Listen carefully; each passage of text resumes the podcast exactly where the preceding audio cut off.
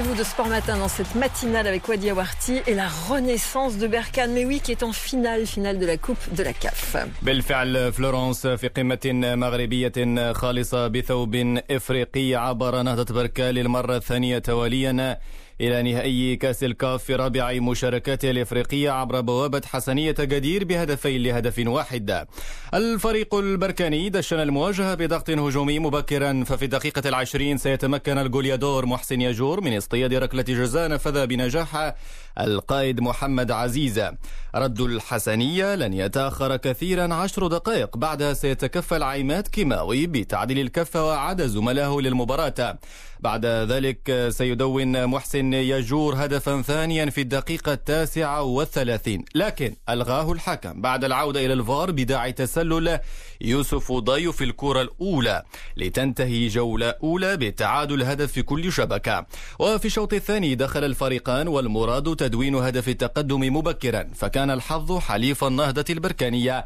الذي أضاف ثاني الأهداف في الدقيقة الحادية والستين من ركلة جزاء لقيت احتجاجا واسعا حول صحتها من قبل لاعبي الفريق السوسي. دونها بنجاح نجم المباراة مرة أخرى محمد عزيزة هدف أخرج نسبيا الحسنية من المواجهة والتي ابتسمت في الأخير لممثل بركان.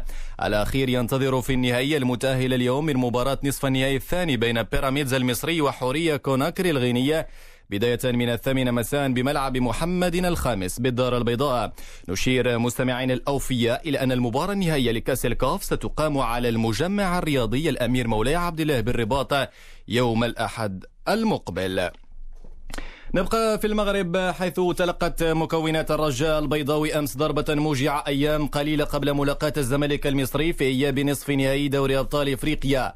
كيف لا وفيروس كورونا المستجد ضرب بقوة أسوار الفريق الأخضر حيث أظهرت أمس نتائج التحاليل المخبرية الخاصة بكوفيد 19 وجود سبع حالات إيجابية من بينها ست حالات لدى اللاعبين. ويتعلق الأمر بحسب العديد من التقارير بمحسن متولي عمر العرجون أنس جبرون عبد الإله الحفيظي إلياس الحداد وعبد الرحيم شكير. ليصبح العدد الإجمالي ثمان حالات بعد الحالتين المسجلتين يوم السبت الماضي لأيوب نناح وزريدا ويتجه المكتب المسير للرجاء إلى مراسلة الكاف حول هذا الوضع وربما المطالبة بتأجيل المواجهة. وللتوضيح فإن الاتحاد الإفريقي وفق رسالة رسمية أكد أنه لا يعتمد سوى على نتائج المسحة الطبية التي تسبق المواجهة ب 48 ساعة وأنه في حال تجاوز عدد المصابين خمسة لاعبين يعرض مصير المباراة المرتقبة على لجنة خاصة لإقرار أي قرار. كما أن الكاف يؤكد أن أي فريق يتوفر على 11 لاعبا أساسيا وثلاثة احتياطيين عليه خوض المباراة. وللإشارة كان الرجاء قد خسر على أرضه أمام الزمالك المصري الأحد الماضي بهدف دون رد في انتظار مباراة الإياب المبرمج السبت المقبل. بالقاهرة. نبقى في المغرب وآخر مستجدات حركية المدربين حيث عاد المدرب الجزائري عبد الحق بن شيخة لتسلم مهام تدريب فريق الدفاع الحسني الجديدية في ثاني تجربة له داخل أسوار الفريق الدكالي. الأخير أشار في بلاغ رسمية إلى أن بن شيخة سيرتبط بالدفاع الحسني الجديدي بعقد يمتد لموسمين بعدما غادر دكة احتياط مولودية وجدة الذي قاده هذا الموسم لاحتلال الصف الخامس في الدوري المغربية وسبق لبن شيخة أن توج مع الدفاع الحسني الجديدي بلقب كأس العرش في العام 2013 على حساب الرجاء البيضاوية بن شيخة غادر المولودية الوجدية وسلم المفتاح للدولية المغربية السابق عبد السلام وأدوى المدرب الجديد لسندباد الشرق. الأخير كشف أمس رسميا عن وصول عبد السلام وأدو للإشراف على النادي دون الكشف عن مدة العقد. التجربة ستكون الأولى لود في عالم التدريب حيث خضع لفترة تكوين مؤخرا مع مدرب الخضر جمال بالماضي ضمن الطاقم التقني للمنتخب الجزائري.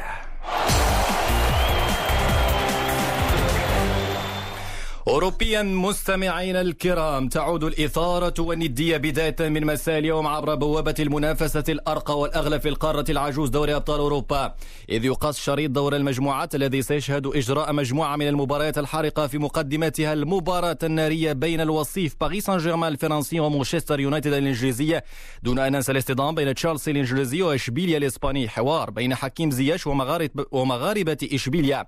أما برشلونة فيستهل الرحلة الأوروبية بلقاء لقاء أمام الفريق المغمور فرنسفاروشي المجري ويحل يوفنتوس ضيفا على دينامو كييف ضمن المجموعة السابعة في غياب نجمه البرتغالي كريستيانو رونالدو المصاب بفيروس كورونا المستجد يوم غد الأربعاء. اللقاء الحارق بين بايرن ميونخ الألماني أتلتيكو مدريد.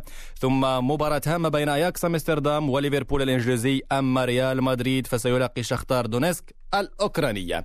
بهذا مستمعينا الكرام نكون قد بلغنا آخر محطات عدد اليوم من صباح الرياضة بعد الفاصل تواصلون باقي فقرات le matin fort رفقة فلورنس بلون.